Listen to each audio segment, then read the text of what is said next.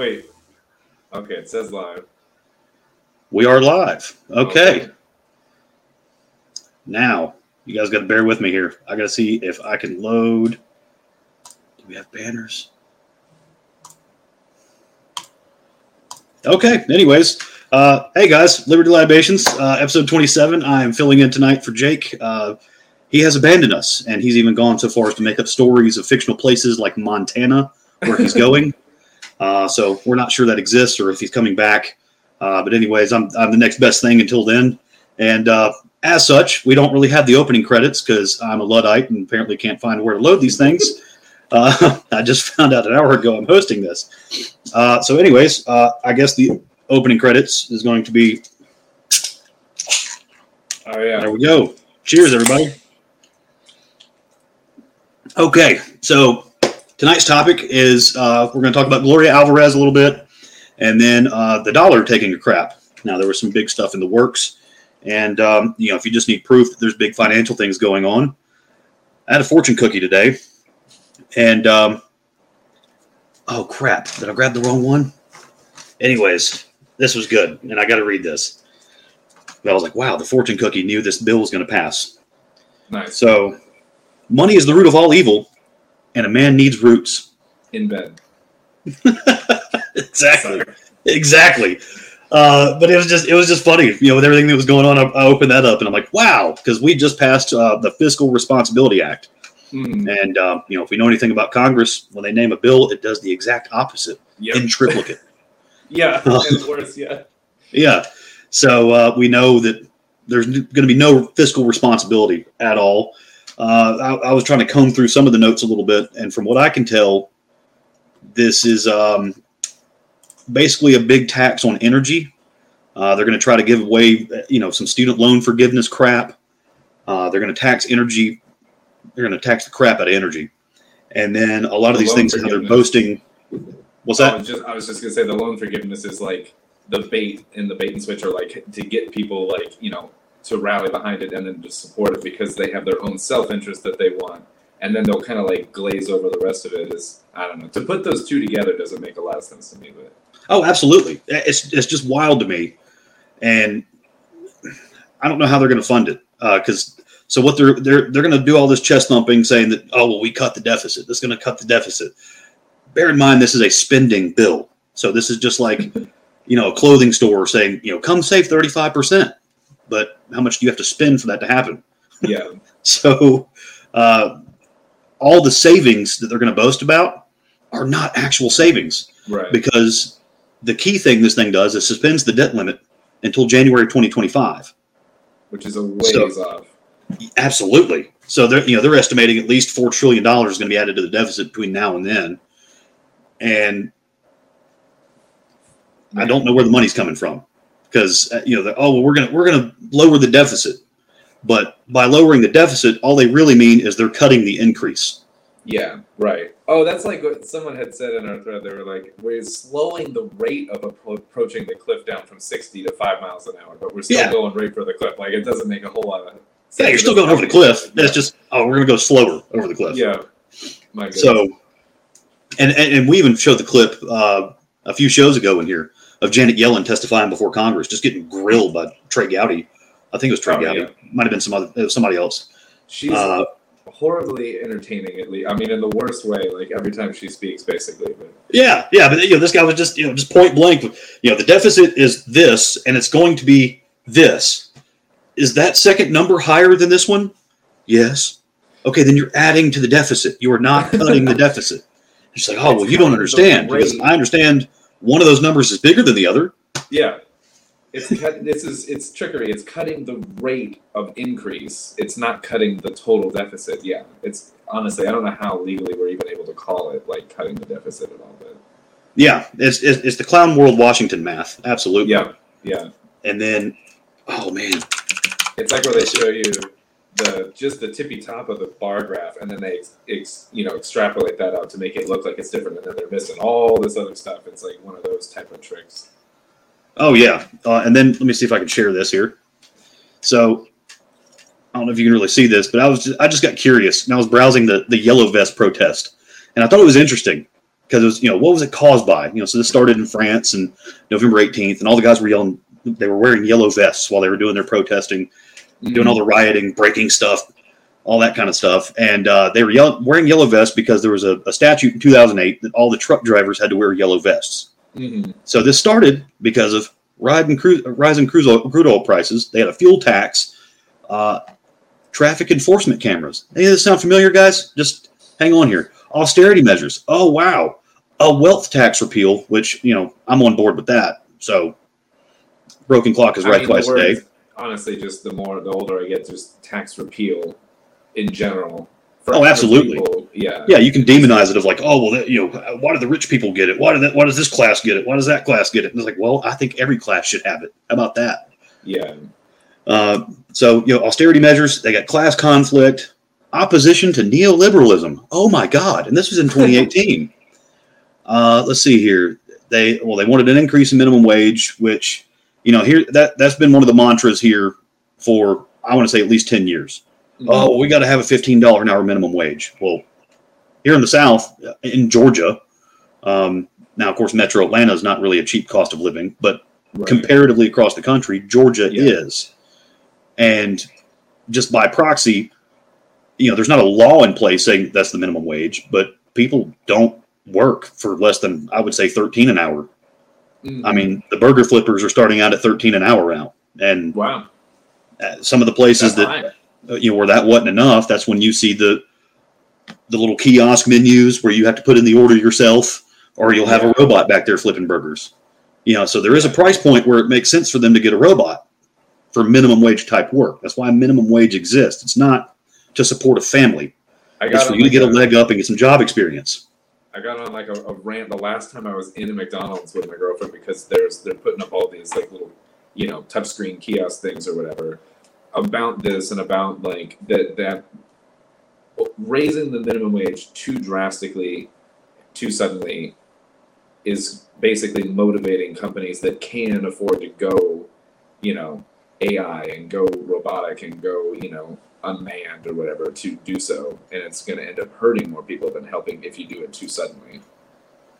Yeah, absolutely. Robot does a better job getting my order right. Amen to that, brother. Yeah. Good grief. True. You give the McDonald's guy $20 an hour. The ice cream machine still isn't fixed. It never works. Why is it? Yeah. I think it's a myth, man. They don't even have one back there. Yeah.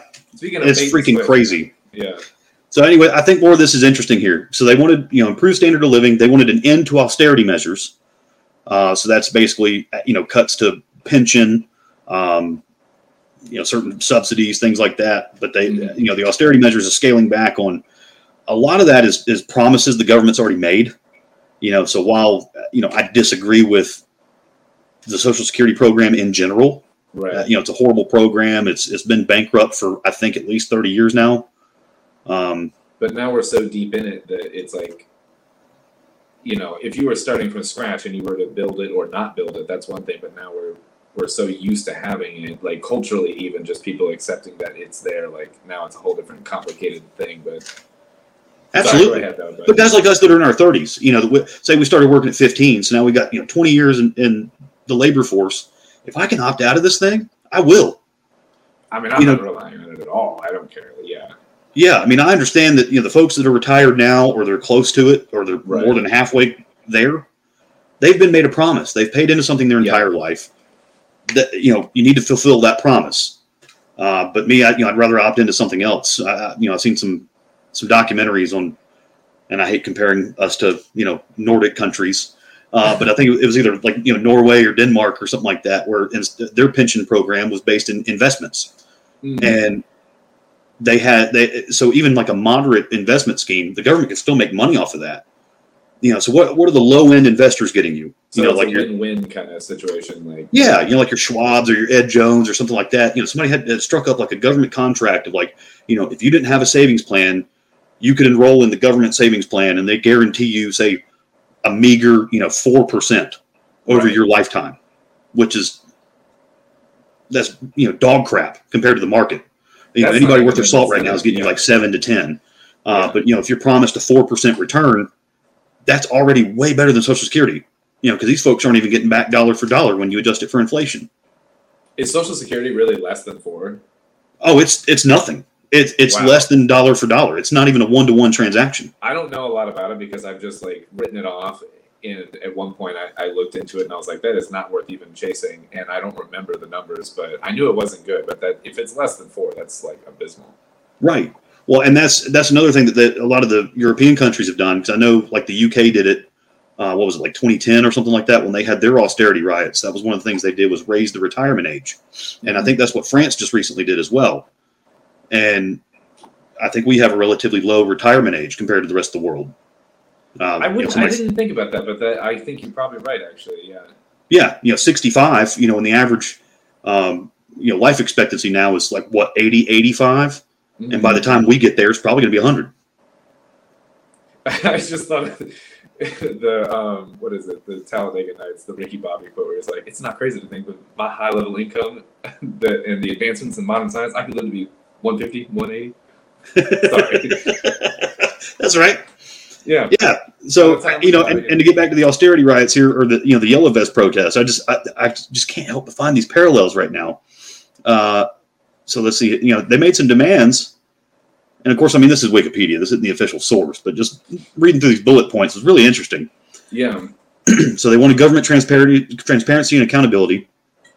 They wanted improved government services for rural areas, which, we just did a big broadband initiative to get that all over, the Appalachian Mountains, rural Georgia, get it to the farming communities, things like that. So, that's kind of already been done here. Because we're looking to move to Chattanooga, and I just heard that area out there has some of the best internet in the country, which is... Oh, dude, they were the first in the nation to get gigabit Ethernet in the city limits. I didn't know this until recently, but you're right, yeah. Yeah. That's cool. I wouldn't have guessed, of all the cities. Like.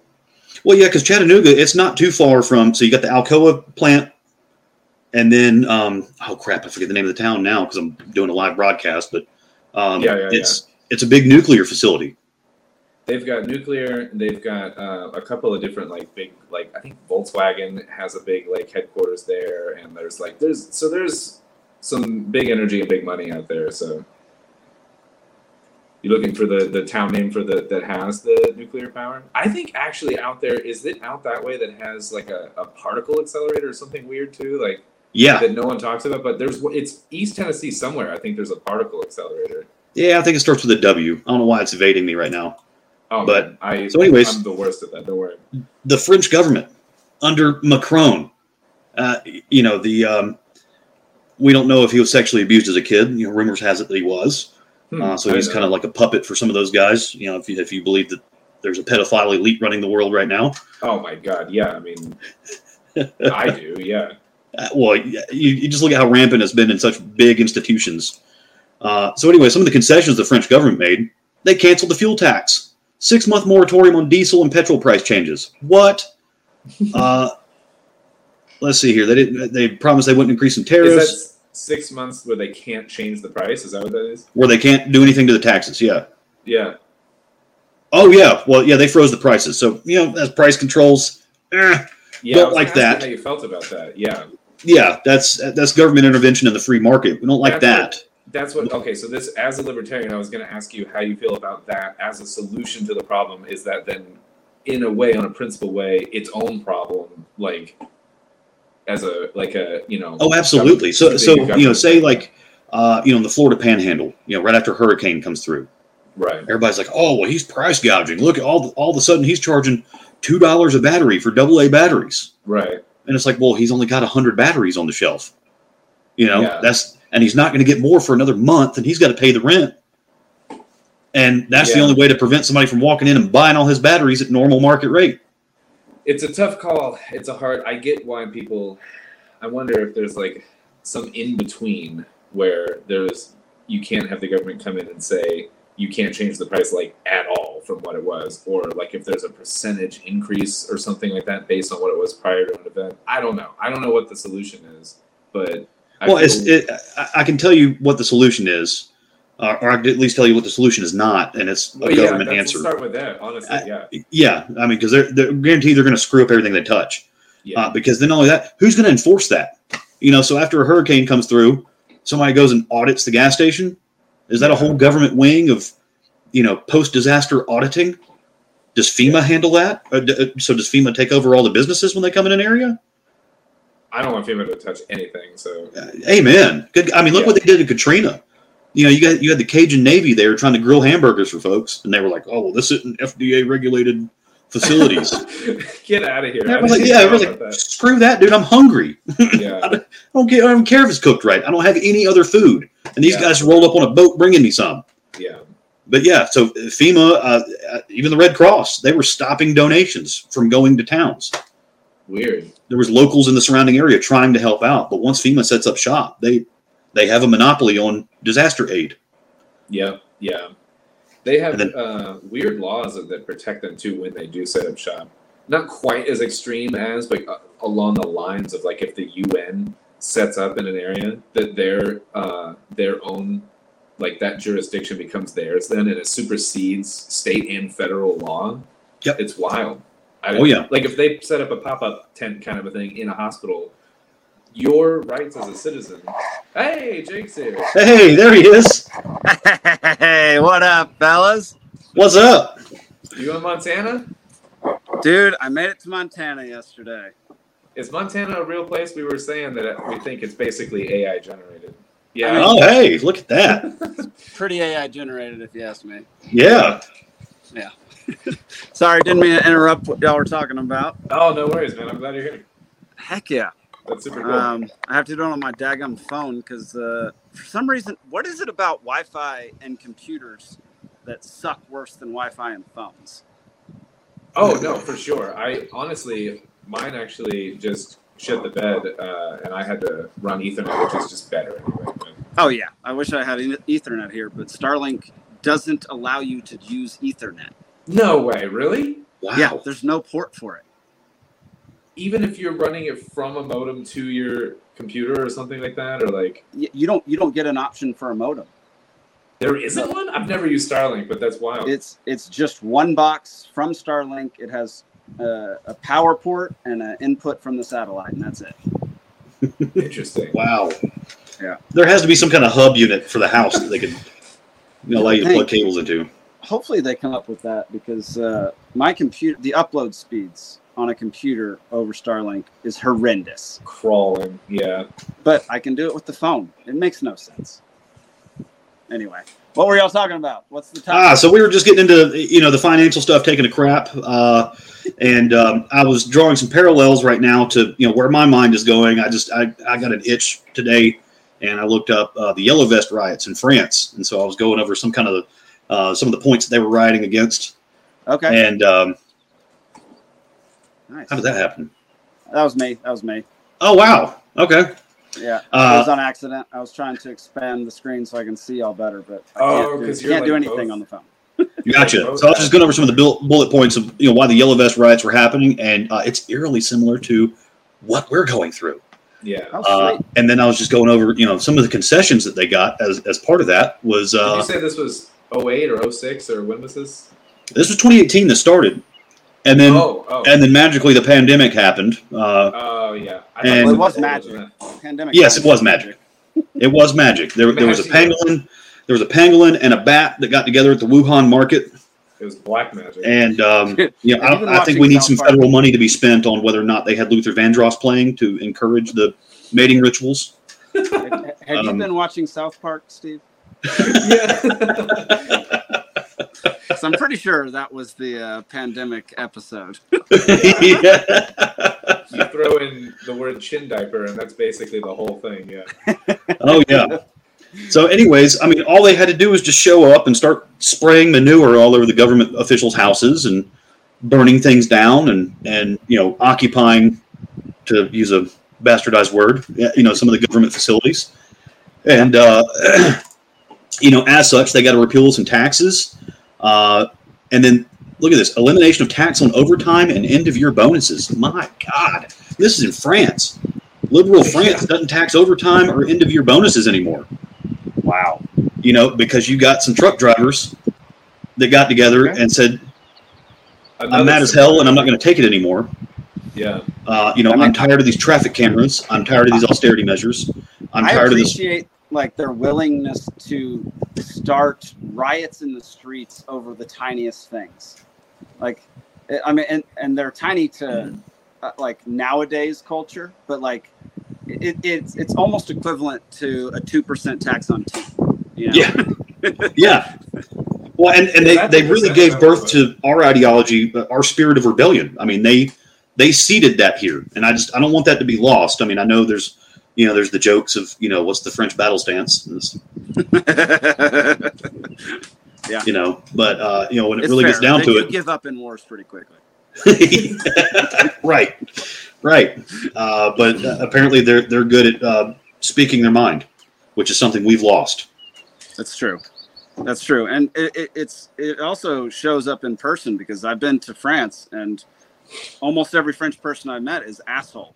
So like, they're just, I don't know what it is, but they are not the kindest people over there. Maybe they're just not kind to you. That could be, although I was perfectly pleasant. So I don't know. Yeah, but a pleasant American is an American, Yeah, there you go. Yeah, we might just have a bad name around the world. That's probably why they hate us. I wonder, honestly, like if I were to travel, like these days, like what would the reception be? I'm not sure, but yeah. I had a buddy that used to slap a Canadian maple leaf on his luggage when he would go travel on his backpack. He's like, I don't know, I get less flack from people. Like, people are a lot nicer than I think of Canadian. Yeah, Canadians aren't threatening, They're exactly generally nice people. Yeah. Yeah. They just, have sex with moose every now and then. What's all that about? Yeah, everyone knows you use a sheep, So yeah, here you go, Jake. I'll tell you, I got a fortune cookie today. Okay. And it says, money is the root of all evil, and a man needs roots. Wow. Yeah. First of all, that is an incorrect saying. Yeah, it's the love of money. Yes. Yeah. But I just, it's like a U.S. House Republican wrote this fortune ticket here. That's great. Yeah. It's crazy how often that phrase gets bastardized. Like, no one knows the original, phrasing of it, except Christians. Right. Like, because they try to skew it to make Christians look bad, and make anybody who and even bad Christians will skew it to make rich people look bad. It's like, money is the root of all evil. Well, no, it's not. It's actually loving the money and being obsessed with the money. I love it on Dave Ramsey's show when somebody tunes in and tries to throw scripture at him as to how he shouldn't be a millionaire. Yeah, don't do that. There's so many problems with interpretations of things and lost in translation stuff and the concept of the meek shall inherit the earth. But if you look back through and what meek means, it's not weak people. The just definition humble. Was some more close to that. It was apparent, from what I'm told, it was more those with power, but that elect not to use it on people without power. Having a sword, but then keeping it sheathed, not having a sword. It's a different thing, Yeah, and Jordan Peterson talks about that. That's who I was. I didn't know if you knew this, but that's who I am getting this from directly. Oh, nice. Yeah. I love how he talks about it's not for some reason being weak has become a noble thing to be. But he's there's no morality in being weak. There's if you can't do anything, if you can't fight back or you can't hurt someone, there's no morality in that. It's if you can hurt someone and you choose not to. Exactly. Yes, exactly. It's the choice to, be peaceable, but that you have the capacity not to is more important as a statement. And it in our culture, it kind of goes into the, masculinity type stuff too a little bit more recently. Yeah. It's the folks that beat their swords into plowshares, right? Yeah, exactly. Doesn't mean they're not warriors. They just, found a different use for it for now. Right. Yeah. Honestly, the keyboard warrior, good. Yeah. That's actually an interesting point too, and that it just because you aren't physically harming someone, it doesn't. It's not a substitute. It doesn't mean you can be, rude or cutting, or you can be, and honestly have more of that energy than if you, or I would say similarly as much. Absolutely. So anyways, getting into one of the titles of the show, The Dollar Takes a Crap. Yeah. So I'll bring this guy up here. And why is it not? Oh, before we get into this, the dollar thing, it reminded me of something I wanted to ask about the, what were we just talking about before? Oh, Social Security. That was what made me think of this. If you get like 1.5% or 2% or something like that over years, what happens when inflation hits? Does that like negate basically like your savings over time? Like if inflation is at a similar rate of your savings, wouldn't it kind of like zero out? I'm not good with money, but I would think that that would basically destroy what you thought you accumulated over. So and that was big news too, of how the government was giving everybody the COLA increase for Social Security, cost of living adjustment. Mm-hmm. And it was like 4.5%, but inflation's at 10%. So, all your groceries are up across the board 15 to 25%, but hey, we gave you an extra 4.5 in your check. Yeah. But we're taxing it. Like, wouldn't that basically end up kind of negating if the cost of living goes up so much because of something like inflation at just an exorbitant rate, Yeah. Well, and here's the extra slap in the face. Why are they taxing Social Security checks? I agree. I know my grandma said something about that to me. She's like, "Oh, and then taxes." And I'm like, on something that you already wasn't it taxed already at one point? If it was based on income, or is it not taxed prior? I don't know. I don't know enough about taxes, honestly. Yeah. And let me see here. You're gonna have to forgive me while I fumble around and figure out how to screen share again. Let's see. Share. Sorry, I just wanted to interject with that one little bit. Yeah. But move on. Where are we going? Take us to the next thing. Let's see. I got to bring something up here. I'm trying to figure out how to share the screen. What's up, Jake? I'm back. I came down next to the router. It looks good now, yeah. Sweet. Okay. All right, let's see. How do I share something?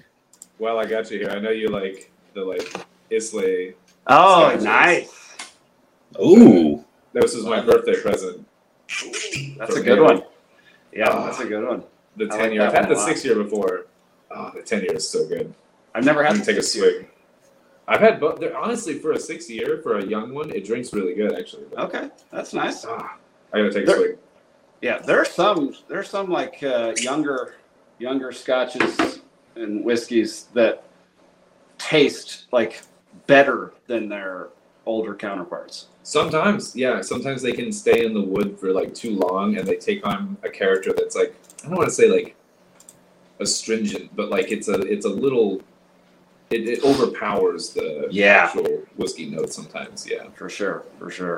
But I know you like the big smoky peaty scotches, so yeah, man, love them. Laphroaig was one of my go tos. Oh, so good. Yeah, I know. Yeah, I've got 4 different bottles of Lagavulin, and isn't that the what's his name from Parks and Rec? Ron Swanson. Ron Swanson's whiskey, the Lagavulin. It's the only thing I ever see him drink. All right, let's see. I'm trying to figure out how to share a screen here. Okay. I had it. You know what I go through. Yeah, I had it, and then I closed it. Let's see. He did have, I can attest, he did have a run-in before we started here. So. Yeah, no, he did. I saw. It was on when I showed up. Here, Jake, you picked the right person to do it. Yeah, I wasn't going to pick you. No, I'm a dinosaur.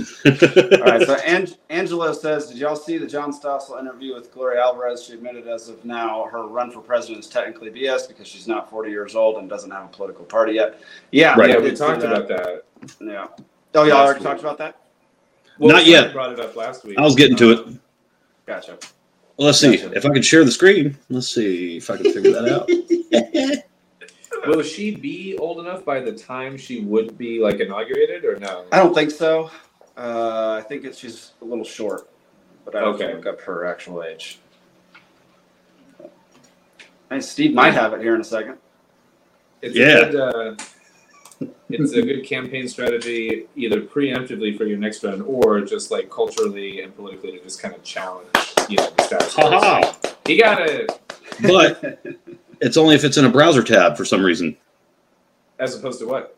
Because I had a Forex chart I was going to share. Oh, you can share from not a browser tab. Let me see, because it's not. If you just go, yeah, you can just go to share screen, and then you can do multiple different. You can do like browser tab. You can do entire a window or a screen. Why is it not letting me do this then? Okay, maybe your computer has some limits on it. I don't know. Yeah, maybe so. That could be it. What's the Forex chart about? Okay, so anyways, yes. Yeah, so the Forex chart, I was going to show you an illustration of how the dollar took a crap. I took a snapshot of some various currency pairs at 3:45 this afternoon, and it was like a little 12-hour snapshot. And you can see at the opening of our markets. So we got the euro, and so the way Forex trades is you make money on what's called pips, points and percentage. I'm not going to get too nerdy on that for you, but anyway, so the euro versus the USD. So that's, the euro versus the dollar. Mm-hmm. It's usually right on par. So anyways, this thing went up 95 pips. So the average daily range on this stuff is 25 to 35 pips. Wow. So this is like, 3 times more than a normal shift that the euro gained on us this morning at the opening of our markets. British pound went up 120 pips. Let's see, Japanese yen, there's usually a lot of fluctuation there. So that's not really anything to be concerned with, but okay, so the dollar CAD, the Canadian, the Canadian dollar. The loony. It gained on us? Yes, a whole lot. But we've been in sky-high territory against them for months. So we dropped down to $1.35 versus the Canadian dollar. But that was 127 pip drop just in 3 hours. Wow. So this is something that it's usually relatively stable. Again, you only see 25 to 35 in a given day. Right. And so that was just a couple hours. Yeah, I mean this is some kind of shift that even a novice Forex trader like myself can make money on. So, man, that is nuts. It's interesting to see the effect of this stuff. The Aussie dollar gained 81 pips on us. Are you saying we should short the dollar? Yes, you should always short the dollar till the end of time. Short the dollar. Yeah, yeah. Not that I'm giving out financial advice. Always fair. Yeah. Can I actually be sued? Like every single time someone on a YouTube video says something about finance, and then they say they're like, "Not this isn't financial advice." Like, yeah, right. How often does somebody get sued for not giving financial advice, but giving financial advice? Like, I think it's only things that get in. Like, if you get in the way of the machine, and if you get enough, like during the whole like AMC thing that I talked to you about and stuff, like people were getting. Like, they were really covering their bases when talking about that because they were going against, interesting the flow of the cogs here, yeah. So I think it would only really come about in those kind of ways. But. Interesting. I do know, Steve, that, like, when was it? Was it, like, 6 months ago, 9 months ago? The dollar was, like, the strongest it's ever been against some of those other currencies? The Canadian dollar, the Japanese yen. And so, the Japanese yen is the real one for concern because a lot of people talk about how much debt China holds. But in terms of actual dollar amount, Japan holds more of our debt than China. What? Really? Holy crap. How is that possible? And we have been in levels for a while that the last time we got that strong against the Japanese yen, both countries put their heads together in the late 90s and manipulated their currencies to get it back down to another level. Wow. I didn't know that. Yeah, and so that's one of the things you see, and that's why I'm bringing up George Soros here. So, because you get this kind of volatility, that's when you get the super elite start monkeying with things. Yeah, when you get a certain level of volatility, that's when they can start throwing their weight around and actually making impactful swings. With the way all the banks are internationally linked now, it's much harder to do this because they talk to each other much quicker. Mm. But September 16th, 1992. It's known as Black Wednesday. This is when the whole world got pissed off because George Soros made $1.5 billion in a month. My God. Because he figured out that, what was it? The German Deutschmark was really strong against other currencies, especially European countries or currencies. So you got like the British pound. I think the Swiss franc was one of them. And what was it? I think this describes some of them too. because the euro wasn't a thing then. No. They were talking about it, but it wasn't a thing. So I think they'd already proposed it. It got shot down. Really? And so anyways. 92? That's crazy. I didn't yeah.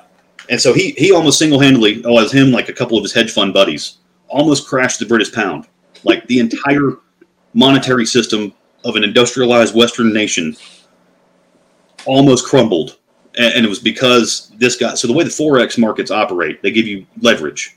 So okay. A lot of the European Forex or the American Forex markets, you know, if you get in them, they'll give you 50 leverage, 1 in 50. So you put in $2, you get to play around like you got 100, which is cool, but you can get yourself in a lot of trouble that way too. Is the risk leveraged also, you know, like yes. When you lose money? Yeah. Right. Yeah. When you lose money, you lose 50 times as much as well. Yeah. Yeah. But then there's some European Forex trading platforms that'll give you 100 times leverage. There's some African platforms that'll give you 100 times leverage. Wow. And I think that's what he was playing around with too, because he even got with some of these legislators and told them, hey, your currency is sitting a little too high against the German Deutschmark. They're real strong right now and you're not. And they basically told him to piss off. And that's when he's like, oh, okay, I'm going to clear out the bank account and bet against this. And he really did. I mean, he did some damage. And of course, you know, the internet wasn't really a strong thing back then. So yeah. It took the banks a while to catch up. So by the time they got all their reports mailed out and all that kind of stuff, they were like, holy crap, the British pound. Let's see if it says what he did, exactly how much damage he did. I wish I had that chart that I could bring up for you too. I mean, it was like it lost like 30% of value overnight. Wow. That is crazy. How much capital did he put into it, into his bet? I mean, he would only have to put 2 or 3 billion, you know, because back in the 90s, yeah, you get the 50 times leverage on $2 billion. So that's, you know, like $100 billion. I mean, that's like 10% of GDP short in your own currency. Yeah. Goodness gracious. I was going to comment just in general. I didn't even honestly know about the whole 50 and 100x leveraging shit. That's crazy. But yeah, even before you factor that in, someone that's got billion with a B monies to throw around at stuff. This is when you get into the territory with like the hedge funds, like the, you know, the, what is it, the Vanguards and the BlackRocks and the whatever of, you know, the world. When they decide to do a thing, if they put money into a thing or short a thing, they put so much in that you influence that market. Like if I bought $10 worth of some stock, it doesn't do a damn thing. It's a drop in a bucket. You know, it doesn't matter. When they do something, if they want it to go up, if you buy enough, it'll go up. Like that's or and then not only that, but if your company controls enough capital, you know, guys like Warren Buffett, Jamie Dimon, you know, we talked about this before. They can go on PMSNBC and talk about how Bitcoin is rat poison, run away from it. Right. And they sway enough public opinion with that. Yes, yeah. Or that like people run away from Bitcoin. Something. But while that's happening, yeah, you know, because there's one time that I think Jamie Dimon did it in like 2015, 2016. It was right before one of the halvenings. And he went on TV and trashed it. Warren Buffett went and trashed it. They were going in unison. And so everybody that was paying attention to any like financial news were just bombarded with articles and interview clips and don't do Bitcoin. And it dropped like 10 to 15%. But then when that happened, Warren Buffett and Chase Bank were the largest institutional buyers that week. Yeah, when it dips, yeah. So this is where it's a conflict of interest kind of a thing based on what they say publicly. It's either you buy the dip or you have a short against something. If it's, I don't know if you can short Bitcoin, but if it's stocks or whatever. Can you short Bitcoin actually? Like, is there such a thing as a short market on crypto? But I don't think there's. Yeah. Is there really? Can you do that? Yeah. I don't even know about this. But yeah, the Chicago Mercantile Exchange, they trade crypto futures. Oh, okay, all right. So it's very select, and then I think the London Exchange just picked it up. So yeah, you can short Bitcoin futures and things like that, but that doesn't actually. The fact that like Bitcoin, half our like economy is based upon speculating on this crap is such garbage. Yeah, right. Like, honestly, maybe it's, even more like it. Yeah. It's ridiculous how much of it is just like sight games. Yeah, it makes it to where exactly what you're saying. The most powerful and rich people can manipulate the things however they want to. Yeah. They can't do it every time, but when they see an opportunity, they can definitely screw over millions of people by saying two words on television. Yeah. Yes. And then go pick up the pieces or go buy the property for pennies on the dollar. Yeah. Oh yeah, and then when real lives are destroyed and everyone has to foreclose on their fucking homes, and then BlackRock goes, yeah, we'll buy those for half what they're going to be valued in 5 years or whatever, you know.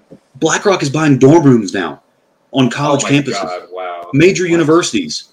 Yeah, so college students are about to be paying rent to BlackRock to be in student campus housing. Yeah. Oh, I hate that. While they go protest against capitalism. You know? It's the useful idiots that Stalin talked about. It's you know, and I hate to say that, but it's just they're naive. You know, some of them are smart, but some of them are willfully ignorant. We should all be able to look back on when we were 17 and say we were naive. You know what I mean? If you aren't able to look back and say I know more today than I did when I was 17, then you're doing something wrong. You know? Oh yeah, yeah. Oh yeah. And what's the saying? You know, if you're not a liberal at 20, you have no heart. But if you're still a liberal at 40, you have no mind. That's actually interesting, yeah. I had people tell me, they were like, I promise you, when you get older, you'll lean away basically from, you know, liberal sentiments. Some people thought that I was going to become a Republican, and that much is not true. Like, I've pulled out of the sort of, like, you know. You're not in Tennessee yet. Rallies. That's true. That's fair. What did you say, Jay? I said I've seen you at those Nazi rallies before. You're hidden well behind the hood. You know? Yeah, you're hidden well behind the hood, but man, I could tell it was you. Yeah, I just take the wig off and I'm full skinhead, you know. Terrible. No. All right, so I don't want to bog everybody down with the financial stuff here. So I don't want to ignore Angelo at first. So yeah, the Stossel interview. I think Jake, you played this a little bit last week. Was that the one that you played the clip of? Last week was hard, man. Last week I had even worse service than I do now. So there we go. But that was So I've seen the Stossel interview, and so she is not of age to run for president in Guatemala. But what she's doing, what she's hoping for, is that she's going to gain enough popularity that they'll actually put her on the debate stage, or they'll let her moderate one of the interviews, or she'll at least get some press coverage as like just like a parallel campaign. And this is also proof that she's not in this for self-enrichment. Because right now she's spending her own money going around doing this stuff, doing these tours, writing these books, trying to get the word out. And, you know, so far all she really has under her belt was, you know, she apprenticed for the Cato Institute for a while. She was one of the John Stossel fellows for a while, and then she's got that one video where she's got the Che Guevara patch and the Soviet hat. I think that got like 15 million views or something crazy. So she's got international notoriety. So she might. How long until the CIA gets involved in the race down here? I mean, yeah, exactly. Are we sure they're not already involved? Yeah, they use Dominion machines too, I believe. What's that? I said they also use Dominion machines. Oh. Yeah, honestly. I mean, I always just anytime I hear like if it becomes a household name, I just wonder like when is the CIA gonna send in someone to just disrupt the whole thing and do whatever. But if that person, that name even is already. But I'm not saying that in this case. But I mean, I love that she's like running it like a regular campaign, and you know it's to gain notoriety, it's to gain like spread her message and like get us, you know, get what we stand for more in the public eye. It's kind of similar to a lot of libertarian campaigns that are actually running. Yeah, right. Where, like, have a chance we knew Shane Hazel wasn't going to win. He knew he wasn't going to win, but we campaigned like we sure as heck were, and like, you know, got our message out as loud and far as possible. Yeah. It's similar to that, except this time. Yeah, like what you said, Steve. Like the only motivation for her is the message, like because she's not making any money from this. Some of it is like on the political spectrum of things, but like think about like real people and like who votes. And I think some of the problem is like we don't have enough exposure. And now speaking more about like our country because I can't speak to the politics of like what is it Guatemala or what I don't know, but in our country, I mean we have such a red v blue type of a mindset. For most people, that I really think exposure is half the thing. And I was gonna, so this is the broad problem, but I was gonna talk about like Jake, that you had said that in living with your partner, and how much just through like that direct exposure with you, that she's changed how she, you know, thinks and feels on things politically quite a bit or whatever. A lot of that, if you think about, I think that's what needs to happen on a broader scale. And these types of things, these campaigns for people, are having that effect. And the more people they reach, it's that organic like exposure to the concept and being like, oh yeah, actually, you know what? There's these two options that everyone thinks of, but I actually am learning that I think that this third option represents how I feel and believe better. And I think we just need more of that. And so the campaigns, even if you think you won't win in that one, it's not a loss, because there's an impact in the end, in the long run, of building more and more of an exposure to a third option. You know? Oh yeah. Well, I mean, just look at Ron Paul. You know, the Ron Paul revolution. Yeah, yeah. His phone banking campaign when he was running for president. Holy crap! Like it caused the Republican Party to split.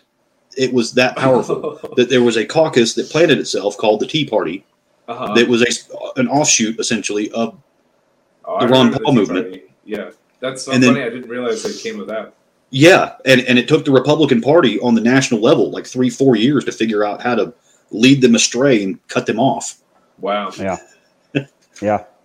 It was a big thing. I mean, that's the equivalent of goat farmers repelling the largest military on the planet. Yeah, and like what's that? Another thing, like Afghanistan. Yeah, like the people who see libertarian campaigns as a loss or a failure are and very short-sighted from the people that are like, remember this whole thing, like a vote for Nader is a vote for Bush. Do you remember that whole thing? Like, oh yeah, 2000s, like that was libertarian. I think that was Green Party or something, but still the third party, you know. Well, yeah, it's a short-sighted thing, especially for like it's people who cannot see into the future, who live in only in the now and cannot fathom that growth of an idea is and aren't willing to take that chance and that risk of trying to get it to change. Yeah. And then there's that like cultural sort of like, because I get flack sometimes because like I don't vote, you know, red or blue or whatever. And then, you know, I can tell from my family that they're like, but like you're voting for Trump if you don't. And I'm like, fuck you. I don't know. Like, it's just like a thing that I get annoyed about it. And so here's one thing. And Ryan Graham pointed this out when he was running for lieutenant governor this last time around. This was one of his best clapbacks I've heard in a long time was, hey guys, you know, in the last election, you say, you know, if you're not voting for this, you're voting for that. Need I remind you, none of the above gets way more than both of them in every election. Yeah. You know, so this last presidential election, at least around here, you know, where I'm from in Georgia, I think we had like a 42% turnout, and that was historic voter turnout. So 58% said, screw both of y'all. Oh, not voting for neither, but by not voting. Yeah. Just sat on their hands or didn't show up, whatever. 58% said, I don't like either of y'all. Because isn't there an option on the ballot for like a neither kind of a thing? Like only in the Libertarian Party. Is it really? Yeah. Only for Libertarian elections. No but in Georgia, we can't pencil in anything. You can always not vote for something. And I usually wind up penciling in ham sandwich. You know, somebody's running unopposed. Uh-huh. You know, a county coroner or something like that. There's no one else running against them. Just ham sandwich. Yeah, ham on rye. Yeah. Can you imagine if you had to get elected county coroner? Well, how is that a partisan position? Yeah. In some places it is. Holy crap! I don't want no dirty liberal fingers in my body. Like. In what world is that? You really have to vote on coroner in some places? That's wild. Shouldn't it be the person that went to school for coroning, if that's where? Yeah. Well, and then how do you campaign for that? You know, people are dying for my services. God, I want to work on a coroner campaign. That would just be the like one-liners that you could write for that. Yes. Is, yeah. Like so much fun. That'd be amazing. And plumbers, like, yeah. Oh man. So, all right, Angelo thinks Chase Oliver did better than Shane Hazel, but so here's one thing that I want to point out to you though. Both of these guys got attention, got major attention, got enough to piss both parties off. Yeah. Yep. With pennies on the dollar compared to what the other guys were fundraising. That's always true, yeah. You know, Chase Oliver was up against, I think, a $1 billion machine. And I mean, the governor's race, it much less than that, from what I understand. I think Kemp had to spend at least $200 million and do all kind of back deal favors. Yeah, yep. It's the Kansas City Chiefs versus high school football or middle school football. Like, yeah. Yeah, but that was one of those interesting stats because I think Senator Warnock, he was spending almost $5 per vote, and Herschel Walker was spending somewhere like $2.50 to $3 per vote, and Chase spent I think 8 cents per vote. I was going to say, is it even a penny? Like, yeah, yeah. So that's 100%. 8 cents, yeah, right. You know, 100% of his voting base was organic and truly believed in him instead of just blindly going with one narrative or the other. Same thing with Shane Hazel. You know, both these guys had strong messages. They stayed true to principle. And they were beasts on the debate stage, both of them. I love how Shane exposed the Prussian model of education. And he was getting into the police brutality thing. And then Chase, it's the economy, stupid. He was just speaking real hard on fiscal numbers. And I think that both of them creamed their opponents in my mind. I like that in the culture of kind of like third party in general, we're able to look at different candidates and different people and be like, I like what they have to say about this. I like what this person has to say about that. I think they're better at this. Mm-hmm. But it's because we're not fully. I wonder if there will be a day. Let me skip ahead to this, like where I will have to look somewhere else than the Libertarian Party. Like if the Libertarian Party gets like to be another cult, you know what I mean? Like, and I'm sort of kidding because I think it'll be a while, but. You know, because like I had to pull away from my side, I had to pull away more from a left-leaning orientation through my family and background because it got a little culty for me. Like, and it got a little where I'm like, well, okay, that doesn't need my voice to disseminate more of this, angle. And I wonder if one day the Libertarian Party will need a counter. But. So that's already happened. Like every organization goes through. Like phases where they are not as principled or not like don't stand up for what they actually say they're standing up for. And Libertarian Party until last year for about 8 to 10 years prior had been that. It was a whole bunch of lip service to our principles, but not actually standing for anything. And so the Mises Caucus, which I'm a part of, and I don't know if Stephen is. I think Stephen is. But I've read the plaques. I got no problems with them. We basically staged like a voting revolution within the party and took every single position in the party at national convention. We're not putting up with this anymore. We're going to go back to principles. We're not going to worry about all this identity politics BS that they were all about. We're not going to try to find common ground. Like Mike was saying last week, we're not going to try to find common ground with the politicians of the opposite parties. No, I really thought that was an interesting stance to take of just being like, wait, no, that is don't feed into the problem of it. Be more principled and let people come through their own, like, logic and rationale. Like, and don't descend into the tribalism of, I'm from this block or this neighborhood or I look like this or this is who I have sex with. Like, that really matters, man. Like, we've got the government trying to tell us what to do. I don't want someone to vote for libertarians just by some weird culty like identity thing. Like that's what makes libertarianism so good is that it is so rooted in principle. But I didn't realize I would never like a stage or it wasn't. But.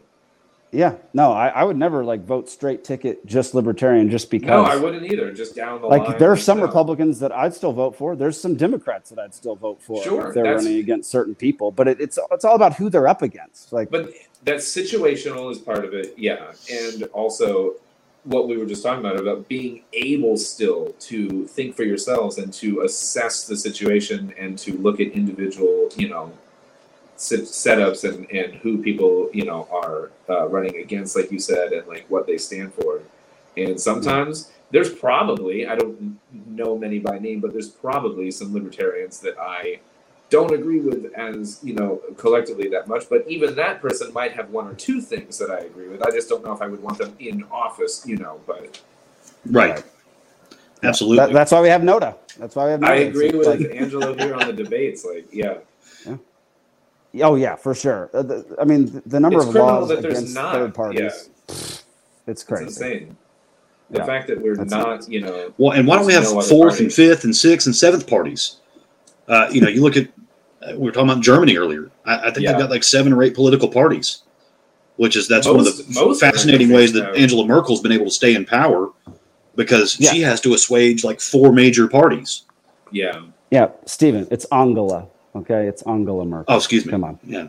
Yeah. Oh. Correct pronunciation. Show some respect to it. Welcome to America, Angela. you got to show those tyrants some respect, you know. Yeah, there we go. So I don't know much about it. Here's something interesting. Shithead. I'm gonna see if I can zoom in, but I may not be able to. But anyways, I just wanted to point this out. So this is the website for Gloria Alvarez's alma mater, Universidad Francisco Marroquin. But Veritas, such a great school. Was that? Such a great school. There we go. So Veritas Libertas Justitia is their motto. Milton Friedman called this the best school in Latin America. Because keep in mind, was it the 80s? That he was down there with the Chicago boys teaching them how to get a hold of their inflation? Yeah, that sounds right. Yeah. Yeah. And they did great.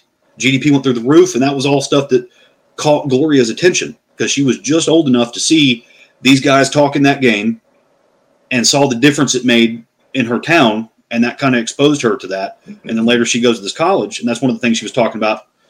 You know, the Stossel interview was mentioned, and she was talking about... Huh? Sorry, go ahead. So during her Stossel interview, you know, it's about 30 minutes long, so I'm not really going to cue that up. But she was just talking about how they were forced to read Karl Marx, but then also read Ayn Rand. You know, so one day they're reading Das Kapital, and then the next week they're reading The Fountainhead. Yeah. And so they actually got the full spectrum analysis to understand, which, by the way, you know, it's worth pointing out that before Karl Marx was doing his writings, he invented the word capitalism. Capitalism was not in the vernacular before he came around. That's interesting. So, because he had to frame it as an opposition to his ideology. So he had to have a word for it. A hero is only as good as its villain, you know? That's right. Yeah. There you go. And then, you know, if we learn anything from Ender's Game, you have to become your villain to truly defeat them. Or I was going to... That's funny that you said the Ender's Game version. There's a similar thing of like... Yeah, which is why if you want to go see Marx's grave today, you got to pay $5 to get in. Yeah. You either die a hero or you live long enough to see yourself become the villain. Yeah, that's a good one. Yeah, Gloria didn't... according to one of the interviews I listened to with her, she didn't even know that school was all about liberty and like individual liberty and all that. She just thought it because it's named after a priest who's famous throughout Guatemala or wherever, you know, throughout South America. Mm-hmm. And but they used the priest's name in order to just have it be like sound like a normal school. And so she only chose the school because it was where she wanted to, like the town she wanted to be in. Mm-hmm. And so she chose that school. And it turns out her first few days, her professors tried to get her to like really dig into capitalism. And she was like, absolutely not. Absolutely not. And finally she came around and she's got an interesting story. I like her a lot. Oh, yeah. I love Alden drinking straight from the bottle. That's my favorite thing. Oh, man. That's my favorite thing. Yeah, there we go. Just going in. Alcohol kills germs, you know. There we go. Okay, Adam Smith invented capitalism. Was he using the word capitalism? Because it's my understanding that until Marxist ideology came about, that was not in the common vernacular. Adam Smith was just preaching the invisible hand. I remember this. Yeah, I remember that. This reminds me of, like, did the CIA invent the word conspiracy theory, or did they just, like, kind of, like, propagate it, promote it, you know, to, like, fan the flames of the, and keep it alive, you know? Well, I'm sure some folks were already throwing it around, but they're the ones that popularized it. That's what I'm saying. Because that was right about the same time they were getting Operation Mockingbird up. Yep. Yeah. I don't know if, young Anderson Cooper was already an intern with the CIA, but, is that right? Yeah, that was about that. Yeah, he interned with him. I would not be surprised at all. It was either CIA or FBI. It was one of the intelligence agencies. Doesn't even hardly matter. I would not be surprised.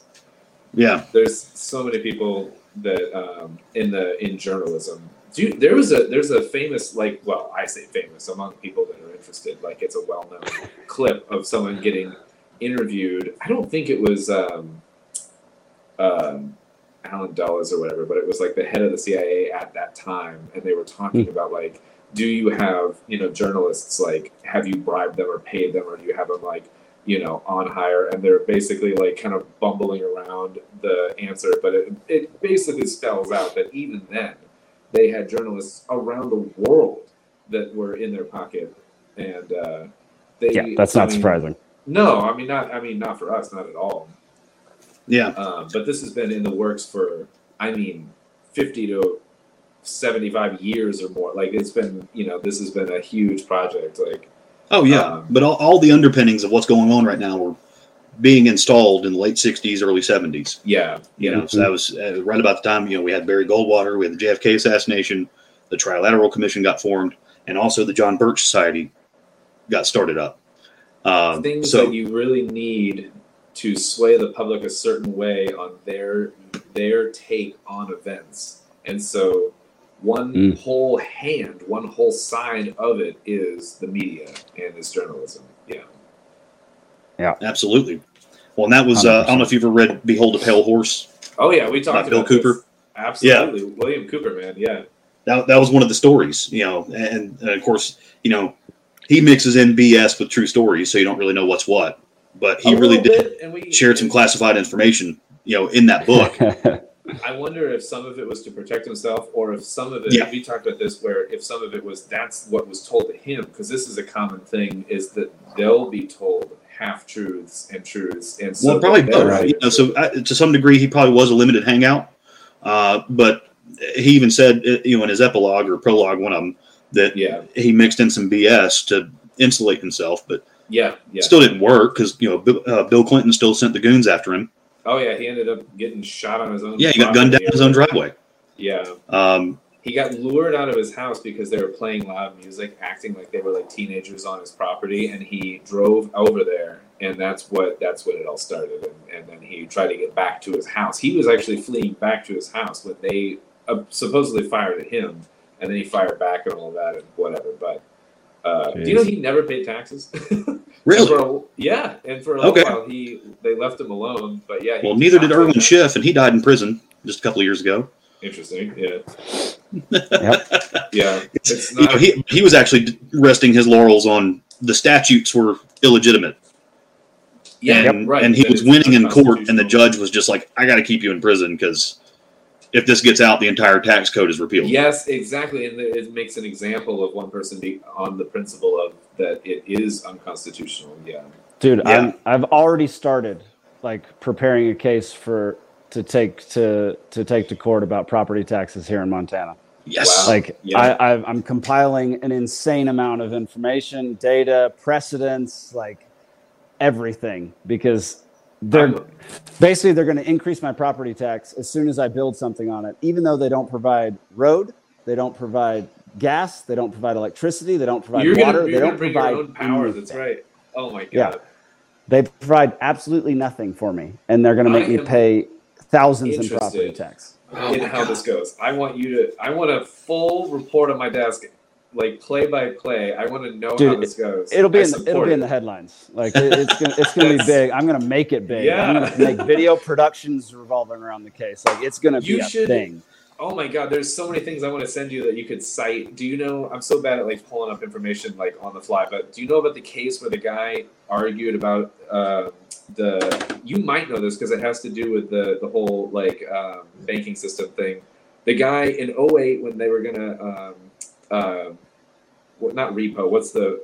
I just said the word earlier with the house, and they foreclosed on his house. And and so he made a case that the bank did not put up any risk or any capital, and he did when he signed the loan, but the bank didn't. And in their contract, it was supposed to be that each are risking something.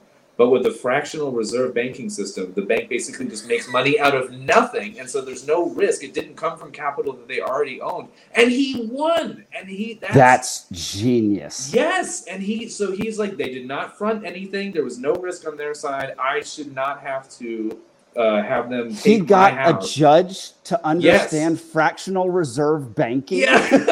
Wow. Yeah. But he won, and so I don't know why. This is pretty quiet because I don't think people – there are many entities that don't want this known, but this is once it passes in law, it usually is the whole like Roe v. Wade or whatever, and I don't mean to make this about that, but just like anything like a case where it's like once passed, then it's been argued – and it's been legitimately established that the logic exists around a certain case. And this is one where the banks don't have any precedent to take your home in a foreclosure because they don't put up any risk when they're not even close to equal that you do anyway. I know what you're talking about. There's a guy that, and the website evades me right now, but he's the one he's one of the big ones pointing out that the mortgage database, MERS, that does the whole mortgage title insurance for the whole country. The holding company that owns them also owns the New York Stock Exchange. My God. That's ridiculous. Yeah. I believe it. Of course it does. So don't think that you're also not being traded as an asset. So, Grumpy Gnome, this is happening again. I don't know if it's not yellow fever this time, but it's some other disease that they're dropping mosquitoes on Florida and Georgia to see what happens. We're doing it again. Yep. Before you even said it, I was worried about Florida because, one, mosquitoes in Florida are kind of synonymous. Two, Florida is where they're trying to do this thing where they do the, like, fucking Jurassic Park level mutant, like, GMO mosquito thing where they introduce those into the environment where they basically can't breed or something like that. Why is this a good idea? This has never been a good idea. Like, well, and that's like in the North Atlantic, that GMO salmon that was like crossbred with like a roach or something or a beetle. Oh, okay. I was going to say something that makes it so that, or no, I'm thinking of another thing where they take salmon DNA that has natural like antifreeze qualities and they give it to berries or something. But what were you saying? I'm so sorry. No, this is a GMO salmon that's swimming in streams today. I don't know exactly what they spliced it with, but it's supposed to, get big faster, so it's more farmable, harvestable meat. But if it gets in the wild ecosystem, it's for the farm salmon. Yeah, it'll kill off natural salmon. Yeah, it's these people salmon. Are morons. They'll lay sterile eggs. A bunch of idiots. Yeah.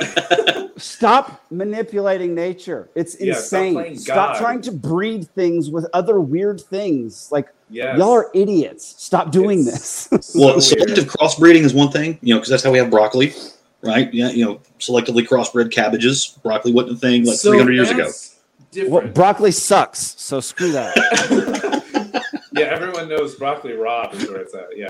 Yeah. But that's different. It's different to cross-pollinate something than to get in and genetically modify it with a fish or something. It's a whole different thing. But the CRISPR just stuff. Saying genetically modified fish is hilarious. Yeah, it just makes me think of gay fish with the South Park. I was going to say South Park. That's right, yeah. Oh, my God. Another South Park reference today. Oh, man. All right, well, hey, let me bring this up and get back to the Fiscal Responsibility Act. Sure. Let's see if will it play audio? Can you guys hear that? Segue. I can't hear it. Can't hear it. Is it on mute? Is the thing on mute right there? Let me see here. Jake, do you have it wired directly? Is that how you do it, or how do you? So the only way to share audio is through a tab, not through a screen. Just FYI. Through a tab.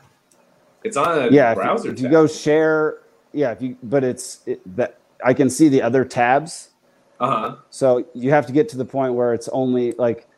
there's an option when you say share, and that secondary screen pops up. It'll have a little checkbox in the bottom left-hand corner that says share audio technology as well. So I would just take this off the screen and try to reshare. And me and Alden can continue to talk about how stupid genetically modified things are. Yeah, there we go. Yeah. Let's see if I can figure this out.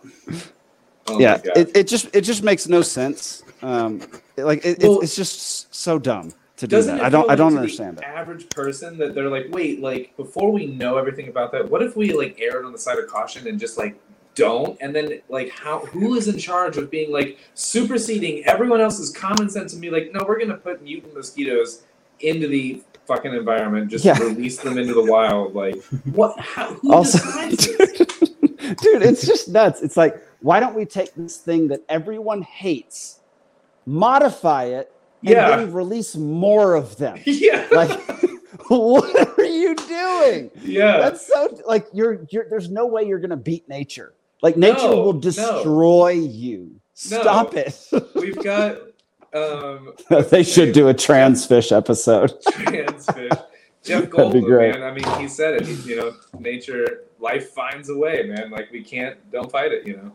Yeah, I mean, it's similar to the like sci-fi, you know, sci-fi movies where like they'll make a sci-fi movie with awesome stuff in it, gadgets and stuff, and then like 15 years later we have a version of those.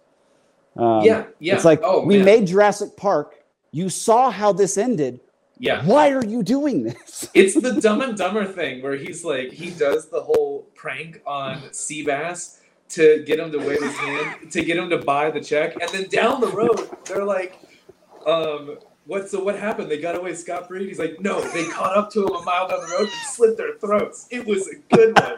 It's that. We're doing that. Where it's like, we should have got the message. But it's not working. That's such a good reference. I'm just going to do movie references every week now. It's like last one was The Lord of the Rings. This one's Dumb and Dumber. Like, dude, I love it. I'm totally on board with that.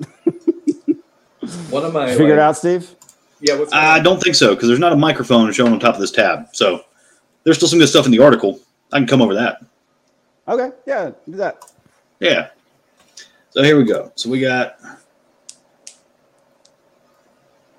The U.S. House passed the Fiscal Responsibility Act, raises the debt ceiling at least $4 trillion, retains the bulk of new IRS compliance agents sought by Democrats, and claws back a meager spoonful of a bloated $4 trillion in excess COVID-19 funds. Trillion with a T is such a scary, my insides curdle. I don't even understand how bad the number is big. Like, that's crazy. No one, you can't understand it. And that's why people don't even focus on it because, like, that number is unfathomable. I can't. Like, there's that many cells in my body. I don't know how many that is. Like that's what. Yeah. That's why you can't talk to people about this. When you're like, well, the U.S. is in debt $31 trillion. They're like, okay, well, what am I supposed to do about it? Like that number means absolutely nothing to anybody. I always think about this in terms of like, what if we were in a village of 30 people, and someone was trying to pitch you the type of the whatever equivalent absurdity our government tries to pitch to us, those 30 people would be like, go fuck yourself. There's no way that this would work. If we all lived in small communities, none of this would work. They would get kicked off the island. I don't get it. Oh my God. I'm sorry. Oh yeah. Diffusion of responsibility, diffusion of all sorts of stuff, man. Like the larger a country gets, the worse it gets. Yeah. Yeah. It's just insane. Scale is a huge problem in this. Yeah. So here's the interesting fact. This passed the House 314 to 117. Holy unanimous. Crap. Wow. Yeah. And so there was 46 Democrats that voted no because they thought it didn't spend enough. Wait, what? No, that's not real. Oh, yeah. That's insane. So the people who voted no weren't the ones against it. They were saying it's not doing enough. Oh yeah. So after the bill passed... There was one guy that broke his silence. What? Now we're allowed to say it. We rolled them. Talking about, this is a Democrat rep talking about the Republicans. What is happening? Yeah. Man. They just wanted to get one over on the Republicans. That's great. That's pretty much God. It's freaking theater. It's a sporting event. Out of spite. Yeah. Okay. Yeah. I don't know if that's always going to happen, Angelo. That might not happen very much further into the future. So, yeah. We were talking about Social Security before, and that like I have such little faith in it at this point that I'm not. It's not even been on the calendar for my life. Like it's not a factor in my comfort in my retirement at all. And I'm not saying that you don't deserve it, and you know that you worked for it and it was promised to you. I'm just saying I don't trust that it'll be there, and so I have not done anything in my life to get that like really going. Oh no, me neither. I that's why I'm a 1099. Like I don't do any of that crap. Like I that's barely, what I'll be here. You know, I pay as few taxes as possible. I claim everything. Like dude, I have debated paying no taxes, but here's the thing: I live with my girlfriend Haley, and I don't want there to be knocks on the door. You know what I mean? Like I have a certain responsibility to her. Yeah, that's fair. One of my friends hasn't paid taxes in 5 years. Yeah. And has not been contacted once. Okay. All right. And she makes a decent amount of money. I was going to ask that next in terms of not like to price. And she lives in New York. Of all places. Oh, interesting. Yeah. Okay. It's very interesting. Thickens. Yeah. Yeah. I mean, right, I guess one reason she hasn't been contacted might be that there's too many people in New York. That are also probably doing it, but yeah, exactly. Yeah. Honestly, though, I have legitimately, because like I'm trying to do like a lot of like my own business kind of thing, and it's like it's one thing when it's like taken out of your check, and you're like, well, I don't have a whole lot to say about it. But when you're the one that has to like pay it out of your account, you're like, what if I just didn't, you know? And honestly, in the spirit of William Cooper, I have thought about it many, many, many days that not to do it, you know. Or to give like $12, what I think I should give, you know. Like. Well, dude, generally speaking, as a 1099, me and Nikki end up getting money back or paying next to nothing. Okay, well then every single year. That's the stage that I'll go into next, and hopefully that's keep all your receipts, because otherwise it's very tough to claim things. No, I was keeping all my receipts, and then recently I'm just like, I can't keep any more receipts. This I need to start being an adult and fry it, because I never do. They just end up in the bottom of some grocery bag, and I don't know. You know, but receipts. I mean, talk about a thing of the past. Like the IRS needs to see your freaking receipts. Just go look at my statement and see what I got, you idiot. Doesn't everyone like? If I can find it, can't you find it? Like, doesn't everyone know? Like. Honestly. Yeah, like why do I need to show a receipt for $76 worth of gas? What was the Patriot Act for? If it's from Exxon, obviously it's freaking gasoline. It wasn't $60 worth of M&Ms, like So this is interesting because we're talking about Guatemala, and Grumpy brought up, you know, the mosquitoes. This is something that always comes to my mind, and people are like, no, this didn't actually happen. I watched it on TV. Secretary of State Hillary Clinton apologized for syphilis experiments in Guatemala. Oh, my God. Now, of course, you know, officially, this was from 1946 to 1948. But, you know, we know it went on a whole lot longer. As soon as we cancel the program, they're officially gone and done. We've never dabbled in it. So, you know, after Tuskegee, you know, after that got rolled back, they were like, well, now we have all these tainted medicines. Where are they going to go? Yeah. Well, the same place the false World Series championships T-shirts go. You know, some of them go to Central America, some of them go to Africa. That is so unfortunate, but such a good analogy. Oh my God, that is amazing. Or if it's in the case of where did all the stockpiles of biological warfare weapons that we have, where do they go? And it's like, oh, sprayed on our food. They turned into basically pesticide. Like that's fun. Like, so that's domestic. Have you looked into biosludge? No, not specifically. What is this? So, all right, municipal waste, right? So municipal wastewater. Yeah. So the sewer. These plants, they take in the gray water. Uh-huh. And, you know, they filter out the doo-doo. They filter out some of the medications. You know, a lot of the hormones still make it back in. That's a hard one to filter. And then they make it clear and somewhat tasteless. And they call it drinking water. Wow. Yeah. That's how municipal water works. Yeah. But then they have these solids other countries burn this stuff. Uh-huh. And then they use that burned, the burned solids for energy. Uh-huh. Or whatever. And then after that, it turns into an ash that has no other, chemical residue in it. So it is basically just carbon and nitrogen. I was going to say nitrogen fertilizer. That's legit fertilizer. We're not burning ours. So New York City puts it on a train, and it goes to Mobile, Alabama, and often the trains derail. Oh, God. And it's just a trainload of human waste in the middle of a soybean field. Skid Row. Yeah. That's bad. And can you imagine living on that farm and having that train derail on your farm? Oh, well, your crop yield would go through the roof that year.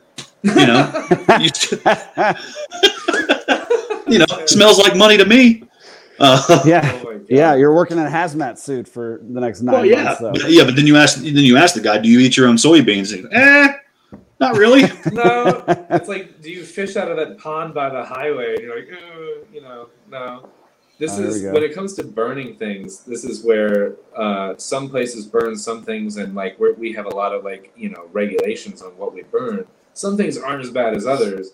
But burning garbage is I think everyone can agree is a bad idea because you're burning plastics and things like that, and that's a whole different thing. Good luck telling the people out in the sticks of Montana that. Well, so interesting on that one, but even just on a whole a national level process here, not just people in the woods, but most 90% or some crazy number of our recycled plastics don't get recycled. It's 90 or 95 or something. Oh, it's an insane amount. So much of it. It gets boated over to China, where it's they're going to... Oh, and they just drop it in the ocean. That's why we have a Texas-sized trash island in the Pacific. They bury it, drop it, I'm going to move there. Burn it, whatever. And but as long as we're not the ones doing it, we have that blind eye thing where we're we sold it to China, or we paid China to take whatever the thing is. And then they burn it. So it's it's the same thing. If we know what's happening with it, why are we doing it anyway?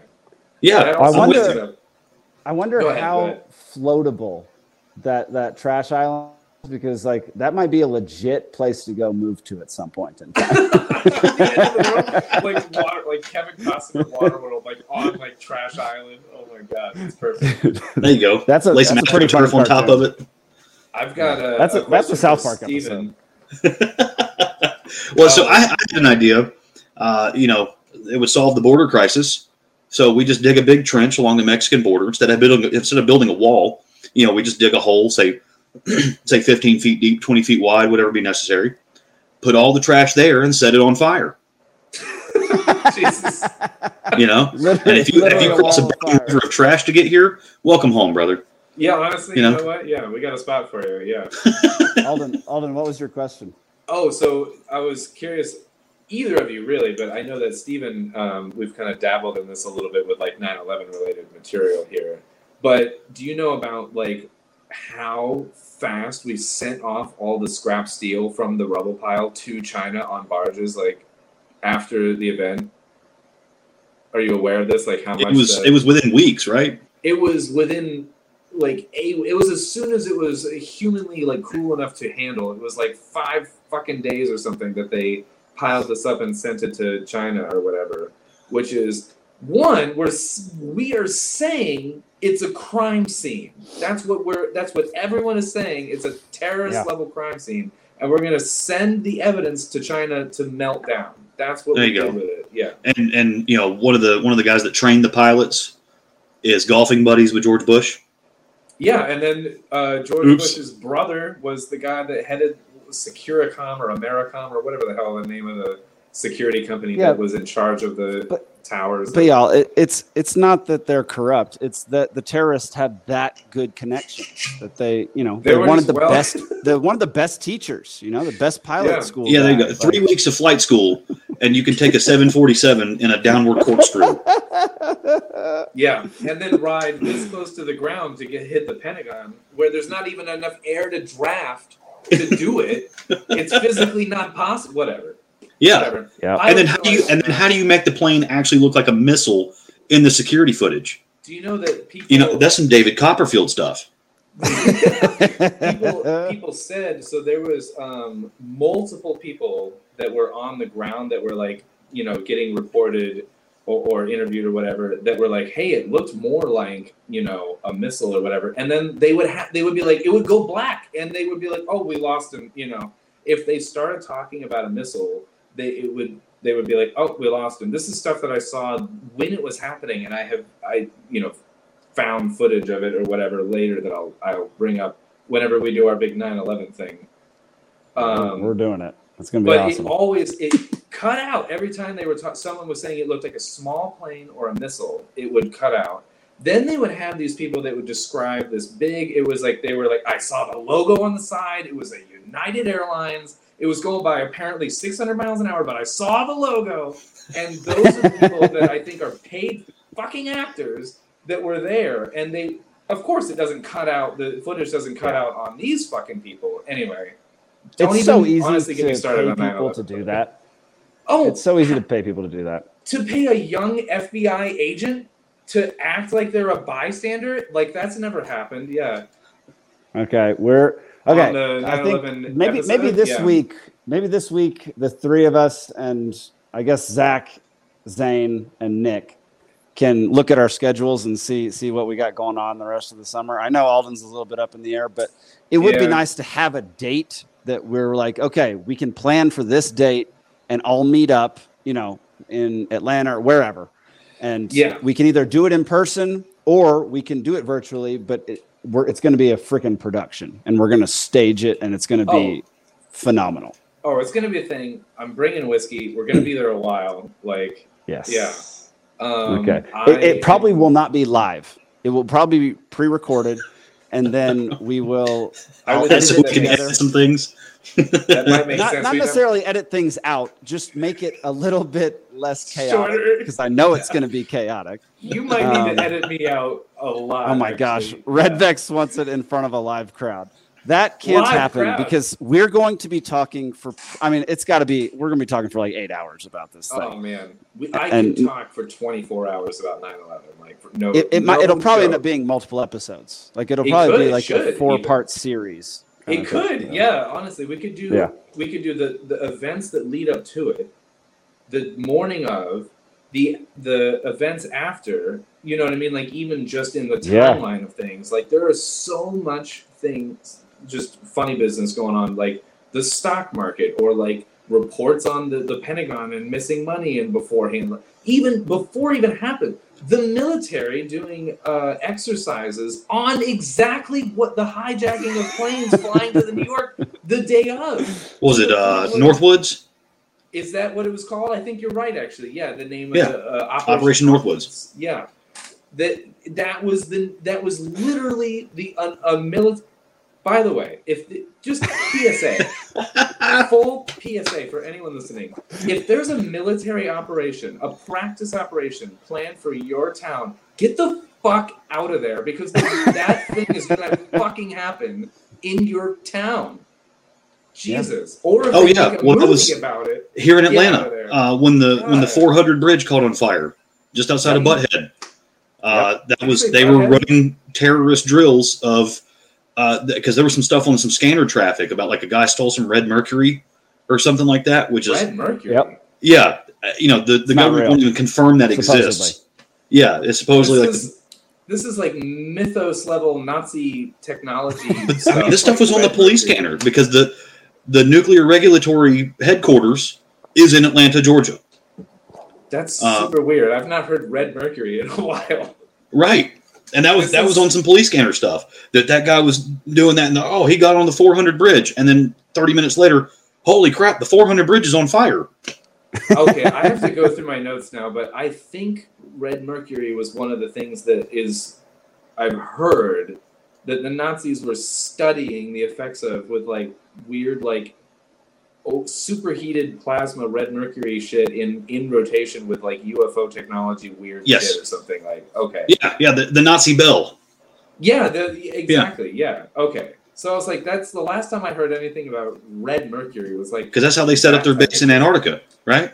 Yes, yeah, like when was it not Andrew Bird, that's a musician, Admiral Byrd was the flying over and I don't know how real this is, but like in his reports, he, you know, in his, you know, journal or whatever, he's like seen like weird saucers or bells flying around or something like Operation that. Operation High Jump. High Jump, yeah, for sure. Steven, you know your shit, yeah. You know your mythical conspiracy lore, man. I'm into it. I want to hang out with you and have a beer in person, man. That'll be super fun. I mean, this is really me on an average Friday night. So that's why. Oh, dude, me too, yeah. I'm really giving my wife and friends a break doing the show. That's what I was just going to say, is that we talked about how we're giving our girlfriends and wives like a break here, like having another outlet. Yeah. My girl here is hopefully less lately, but too much, you know, like by her standards. Like, man, I can just get on a winded rant, and I am sorry for listening. It's part of who I am, apparently. Can you hear me? Yeah. Your video cracked up a little bit. Oh, okay. Interesting. Okay, so Cop City protesters. Yeah. So and this is from earlier. You know, sorry, I'm just now getting around to it, but apparently George is cracking down on the Cop City protesters, making certain misdemeanors felonies and non-bondable offenses. Wow. I don't think it's signed into law yet. What Holy misdemeanors? Crap. That's insane. So there we go. And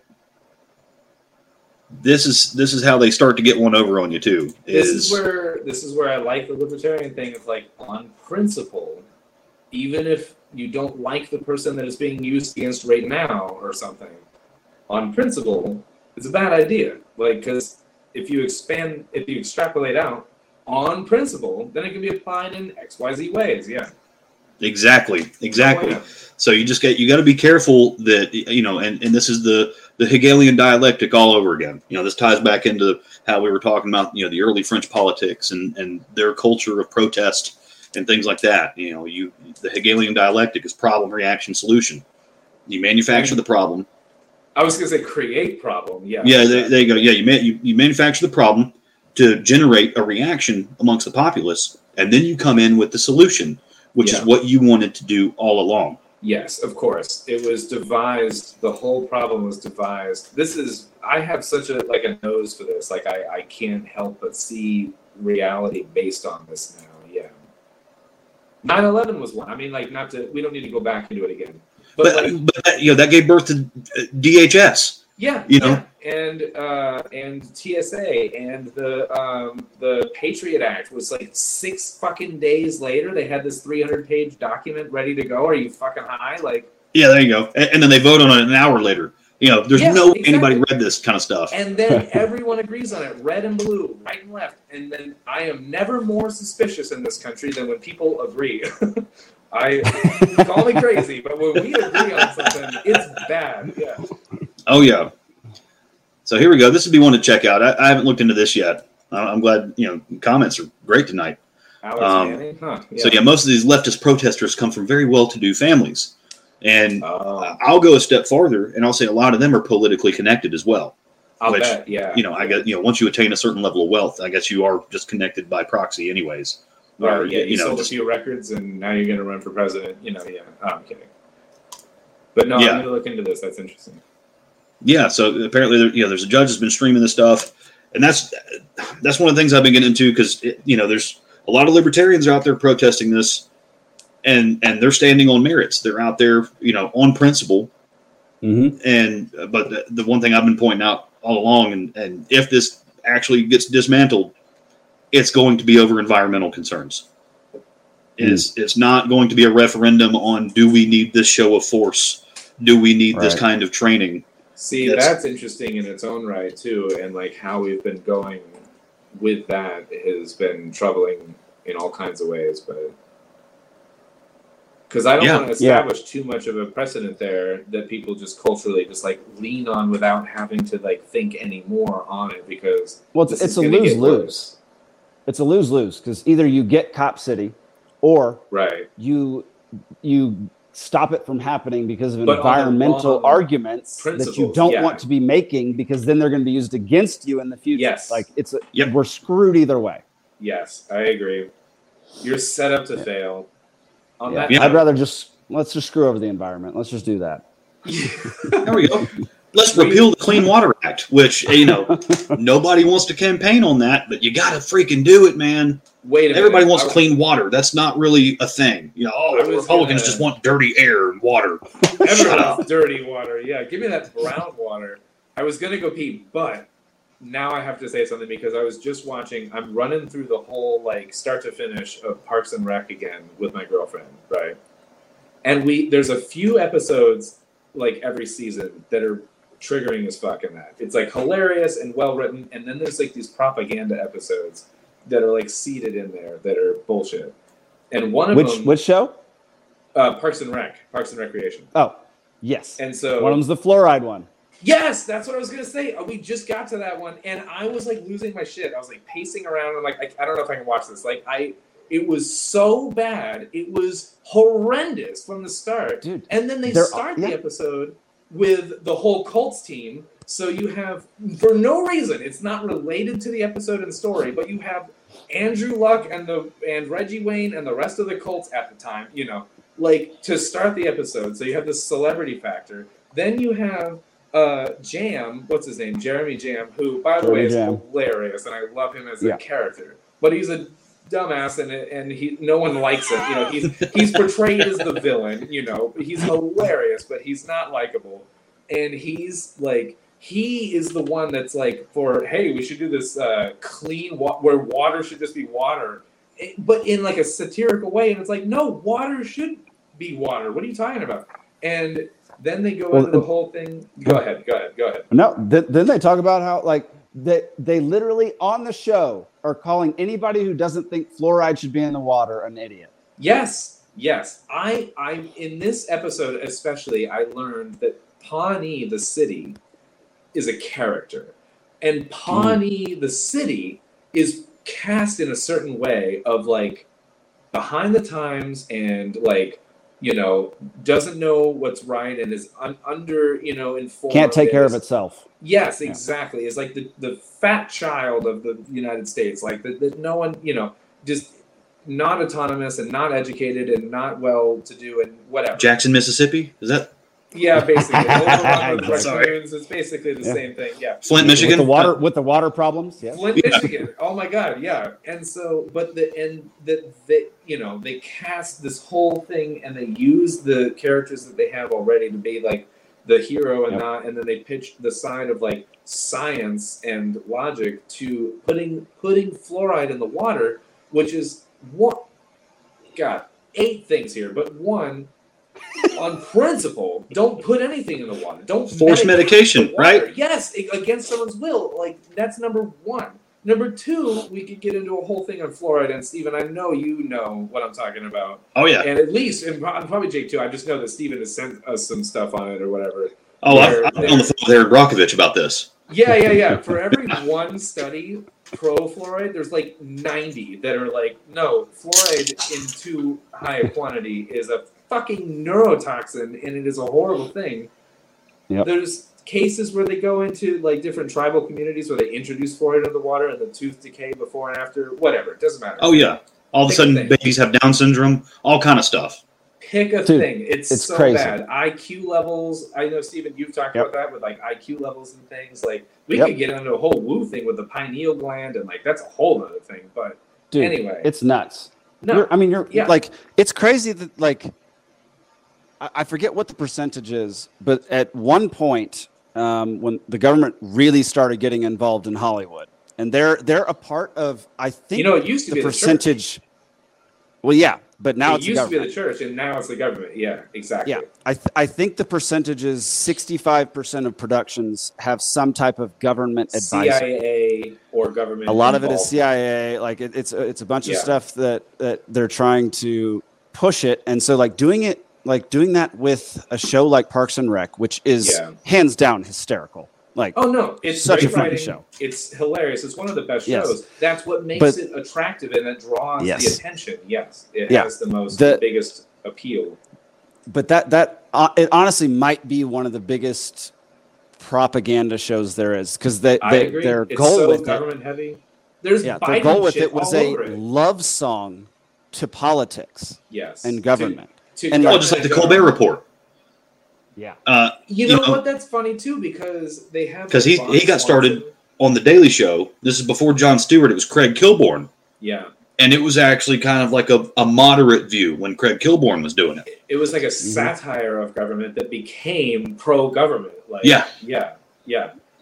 Exactly. It's like the Ron Swanson story where like Ron Swanson's set up as the libertarian, you know, and then, but eventually he's cast as someone that's like too extreme and is like made fun of more, but in a lovable way. But he drinks a lot. He ends up caving. Yes. On all of his principles and takes a freaking government job in the last episode. Yeah, I was going to bring that up too. Like, is that takes a full-time government, like he's working for the government, trying to bring it down, and then he finally takes a government job that he enjoys and is helping the government. It's like the hero of that show is Andy. I agree. I love Andy. Andy's the hero. He's the only one who ever sticks to his principles. Yeah, like sticks to his principles 100% of the time. Everybody else betrays everything that they believe in at some point in time, or repeatedly, or thematically. Yeah. It's ridiculous. So Swanson taking a government job. That's like did you ever see it was a movie from the early 90s. I'm Gonna Get You, Sucker. No, okay. What is this? I never saw that. It was awesome. Had Chris Rock in it. I mean, this was early 90s stuff. So it's like a fake gangster movie. So I think it's in like Oakland, California. I forget where it's based, but it's like a ghetto type scenario. And Larry Pinckney's in it, you know, the leader of the Black Panther Party, you know, so they were doing like a Black Panther march. And of course it's funny as hell because all the gangsters are dying of OG, over gold. You know, they have too many gold chains, like their bodies covered in gold chains, and you can't even go to the bathroom and you just die. You know, they're showing him pictures. He died of OG. They're like, how did he go to the bathroom with all that on? Oh, my God. That's so funny. So the guy with the Black Panthers, he was like, man, we had 10,000 strong. We marched down here. We're going to take over the government building. We're going to tell them to quit oppressing us. And then they came out with job applications. Now all my brothers and sisters are in cubicles. I wrote that movie and the show that Angela said here, and I need to take a pee break. That's an interesting one. Nice. Yeah, that's an interesting show. I definitely want to check that out. It's a funny. It's a movie from I think it was like 1992. Came out about the same time New Jack City came out. That was another old Chris Rock movie from back in the day. A little before my time. A little before your time. How are you watching that when you're 5 years old? Weirdo. I have an older brother. It's funny to say, we're basically the same age. I've never seen those movies because I was 5 and I was super sheltered Christian kid. So there you go. I didn't listen to non-Christian music until 9th grade. Wow. Yeah. Wow. The second CD I ever bought. So the first one I ever bought was the Lion King soundtrack, and then the second CD I ever bought that I bought with turtle stamps was The Great Southern Trendkill by Pantera. Oh my gosh, okay. That's a big, that's a big jump. I was 8. My whole childhood was like Michael W. Smith, The Newsboys, Stephen Curtis Chapman, like all these Christian artists. I still have all their CDs. It's great. Now you're talking. Yeah. Nice. Man. I do not like doing this on a phone, by the way. This is just garbage. Like the screen is tiny. You're about that big on this. Well, you got good resolution. So here you go. I'll bring something else up. This is something we've been talking about for a couple of weeks. Sweet. Rick Ross and his car show. I think that's coming up this weekend. Fayette County Zoning Department has said don't do it, and he says screw you. And I'm moving forward with it, and they're like don't do it, and he's like well I'm going to run for mayor. And just a heads up, he does not live in the city limits. He cannot run for mayor. I bet he could buy a house there and run for mayor. He could. Or he could run for county manager, which is actually up for vote sometime soon, which, you know, that's one of the guys that was telling him no. But anyways, so this truck is coming in here to start getting things set up for the festival. And the butthead knocks the power lines out. So everybody in the surrounding neighborhoods already don't like the guy, And, because his buffalo got out just a month ago. And now he's knocking out their power. Come on, man. If you're going to, like, there was a saying, I forget who said it, but it's don't break the law while you're breaking the law. Yeah.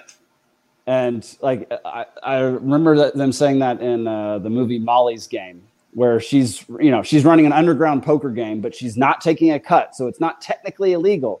But then her lawyer advises her, do not have anything illegal going on at your not technically illegal poker game. So it's like, don't do anything bad when you're doing something bad. And so, like, the fact that he is trying to do this car show, but he also let his buffaloes out and knocked out the power for a bunch of people. Like, just stop, just give up, like, end the car show, like, forget it, man. Like, right. But instead he's doubling down. He's doing videos on social media talking about, well, you got to pay attention to financial literacy of the neighborhoods, man. And I'm not sure he's fully aware of what that means, or if he just means to use a different word. I don't know. But he's talking about doing a dog show, doing a pickleball tournament, doing an RC car show. Yeah, I mean, he's doubling and tripling down. And this article right here is just proof. If you mess with the boss, it's lights out. So that's so funny. Well, yeah. Robert says 3 felonies in a day, or 3 felonies. Yeah, there you go. Yeah, absolutely. I love it. Yeah. No, at some point, if you're pissing off that many people, let's take a breath. Like, yeah. I don't really care about pissing off the government, but like pissing off your neighbors. Just take a breath. Maybe don't do the thing you're doing, or maybe hire competent people who won't knock down a power line. There you go. Yeah. What's wrong with that? I mean, because he's got there's a big middle school directly across the street from his compound. It's Our Lady Mercy. It's a Catholic school. The traffic concerns, anytime they have a football game or any kind of major event, they would draw a similar level of traffic. Yeah, I bet. So it's not like the surrounding areas is all of a sudden just getting drowned in traffic. No, absolutely not. That intersection right there at highways, was it 279 and 138? It's a freaking nightmare anyway, especially during rush hour. I mean, because it's right where Fulton, Clayton, and Fayette all come together. Oh, wow. It's one of those areas. Gotcha. Yeah. I know nothing about your neck of the woods other than there are some studios down there. There you go. That my wife works at every now and then. Oh, cool. Yeah. Yeah. If you ever hang out in Trillith, we can go to Barley Garden. We can go to the top floor of the Barley Garden there, and they have Budvar on tap. Or check. I don't know what that is. What is the original Budweiser. Oh, so the Budweiser we can still drink. Yeah, yeah. It's the old European brewery that Anheuser-Busch pays money to regularly, so they can still use the name Budweiser. Oh, wow. Wow. Interesting. Because they were like, oh, Budvar is 400 years old, homie. You owe me money. Wow. So interesting. Yeah. I think the oldest brewery in the U.S. is Yingling. That's what they advertise. I'm sure there's smaller ones. Because Jake did a sit down with the Multi Brewer, and he was just talking about, back in the day, there was, like, we have just now started approaching the levels of the number of breweries in this country that there were before Prohibition. What? No way. That's crazy. Yeah. Yep. Oh, yep. He said we just got to the point where the number of breweries equal the number of breweries we had before Prohibition. That's how long it took to build the whole thing back up. Oh, 100 years. Yeah. Wow. Yep. This is why we're Robert says oldest major brewery. Okay, yeah, there we go. So not a microbrewery then. Okay. That's what we drank in college, Alden. I know. That's why I said that. Because everywhere. I had that recently. I hate it. I haven't had it in 6 years, so I don't know. It's a college beer. Let's just say that. It tastes like caramel water. Like, yeah. Well, it's a Star Wars beer because Anakin killed them on the regular, right? Wait, what? Yingling? Wait, Younglings. Younglings. Oh, yeah. Oh. I was very much lost on that one. I don't. Sadly, I don't have I don't have a label for Fed on the upper left corner, so I can't get you up there. Yeah. Because normally, wait, here we go. There we go. Bang. See ya. Yeah. Got him. That's great. Yeah. I wish I could do it where it would mute you too. Like it mutes you as soon as it does the Fed logo. Yeah. Oh, that's awesome. But yeah, talking about old breweries, there's one in Germany that's been operating for, I think, close to 600 years, right at 600 years. Gaffel. Yeah. Gaffel. Okay. It's in Cologne, Germany. Yeah. And a couple of years, I almost crapped my pants when I saw this article too, because they make a phenomenal Kolsch. I was going to say, if it's in Cologne, it's probably Kolsch then. Yeah. Yeah. Oh, they make a great Kolsch. Oh my God, that's what got me introduced to the style. And it's really hard to find where I'm at. So, found there was a bomb, like Cold War, World War II era bomb, that was like 2 feet underground. I guess somebody was developing something just a block away, and they uncovered this thing, and it was undetonated. And they were like, if this goes off, this was designed to destroy the brewery, to demoralize the city. Oh, wow. And it just barely missed its target, and it still didn't go, like, so they had to, carefully decommission this bomb. And I'm like, oh God, please keep the brewery. Their culture is amazing. Yeah. Wow. That would be so nerve-wracking. Yeah. That's crazy. Like, gosh, that'd be terrible.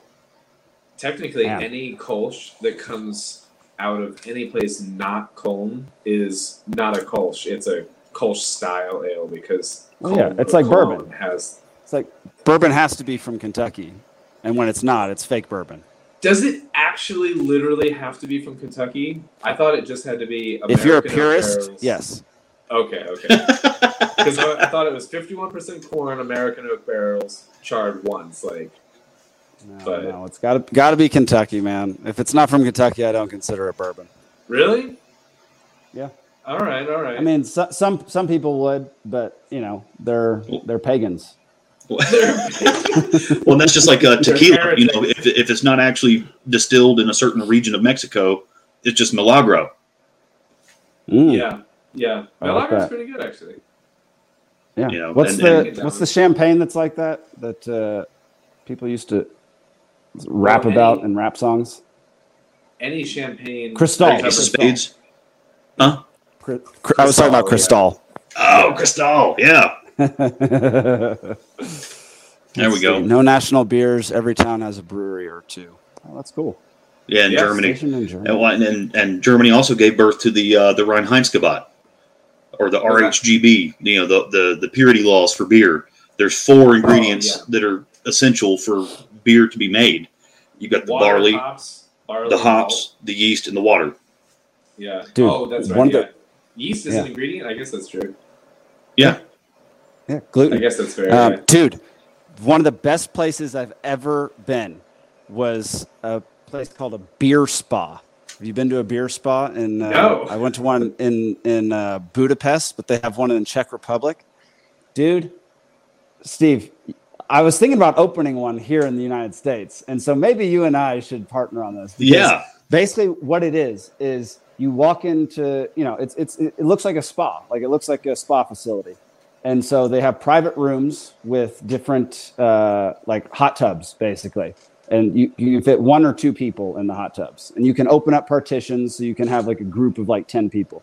But you start by sampling all the four ingredients, and you actually taste like the raw ingredients. And then they pour all that raw ingredients into the water, stirred around, and you get into the hot tub with all the ingredients. It's supposed to be super good for your skin, super good for a lot of other things. And so you become the beer.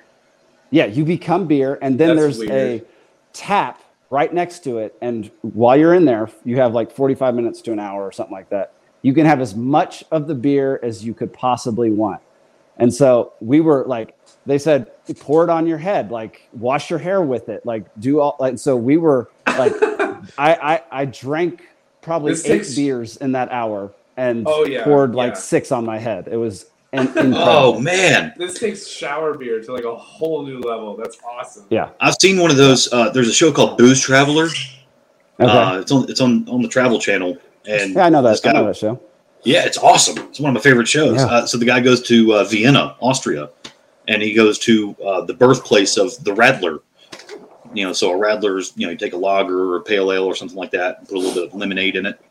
But they invented that there. And he did one of those beer spas, and it's up on top of the hill. And he did that, and then they made a stick bed for him. He got a massage and then took a nap in a stick bed, and then gets on his bike and goes down to the bottom of the hill and goes down to that bar and parties. And it's like, oh, man, that is heaven.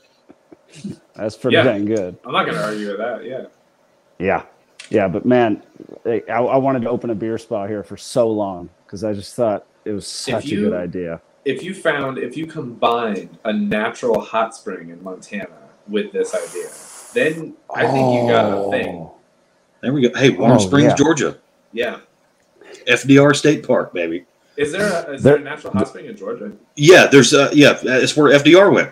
That's why it's in Georgia? I didn't know. Yeah, there's a hot spring. It was a big rehab facility. It was like a big drug rehab facility and physical therapy and all that. But 15 years ago, the pool there is no longer tapped into the natural hot spring. Okay. I didn't realize how much like geologic thermal activity was like even a thing in Georgia, but oh yeah. Where does the North American craton crust belt lie? I don't know what state. Well, apparently it goes through South Atlanta and then over to Augusta, out to the ocean, because we've had some earthquakes the past few years. Because the craton is through, I want to say it runs along the Appalachian Range and then cuts through like Oklahoma or something like that, and that's where that makes sense. There is a fault line here, and it sometimes can have activity.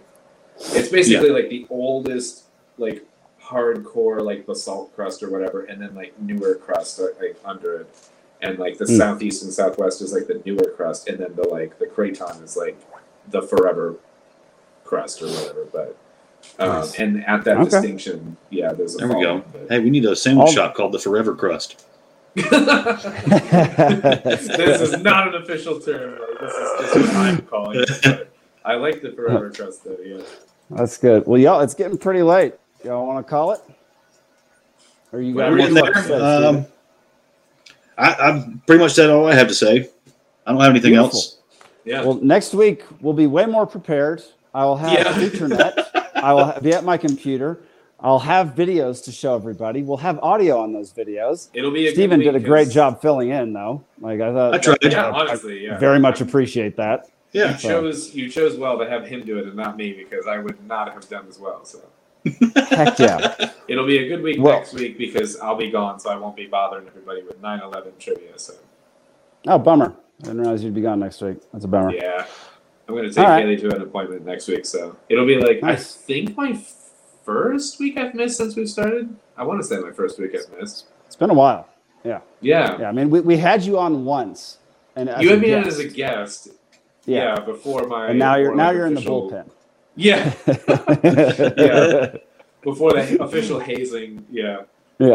Okay. Cool. Well, yeah. I think next week we'll have Zane back, we'll have Nick back, and we'll have Jamie producing. Sorry, my bad. I'll try and hop on at the end if I can come on. Sweet. I'll let you know what the day looks like. Yeah. What time? There we go. And by the way, shout out to Zane. I win trivia this week by default. Perfect. Even if I'm not here next week, I'll lose trivia by default. All right, y'all. Well, I'm going to go ahead and wrap us up since that's kind of my job here. Yeah. There we go. Thank y'all so much for watching. We really appreciate it. Sorry for last 2 weeks of technical difficulties and changes in how things work and all in transition here. Yeah. Yes, everything's changing all the time. So we're hoping to get back to a more stable stream over the next few months.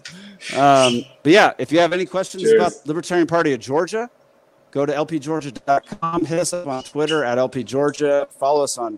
Please go follow us on Rumble, because that's where we get about 90% of our views, 90% of our interactions with people. Nice. And at some point, YouTube is going to ban us. And it's probably going to be the point when we talk about 9/11 for 4 episodes in a row. Yeah. So, if it's not definitely, that'll do it. Yeah. So definitely go follow us on Rumble. And We don't have the integration of comments with the stream yet from Rumble, but we're hoping to at some point in the very near future, which would make everybody's lives a little bit easier. So you could just go to Rumble and stream there rather than this ridiculous platform called YouTube. Okay. I'm surprised it's still on, honestly. Me too. Tune into the Free Georgia podcast coming out this Tuesday. Got a special guest on there.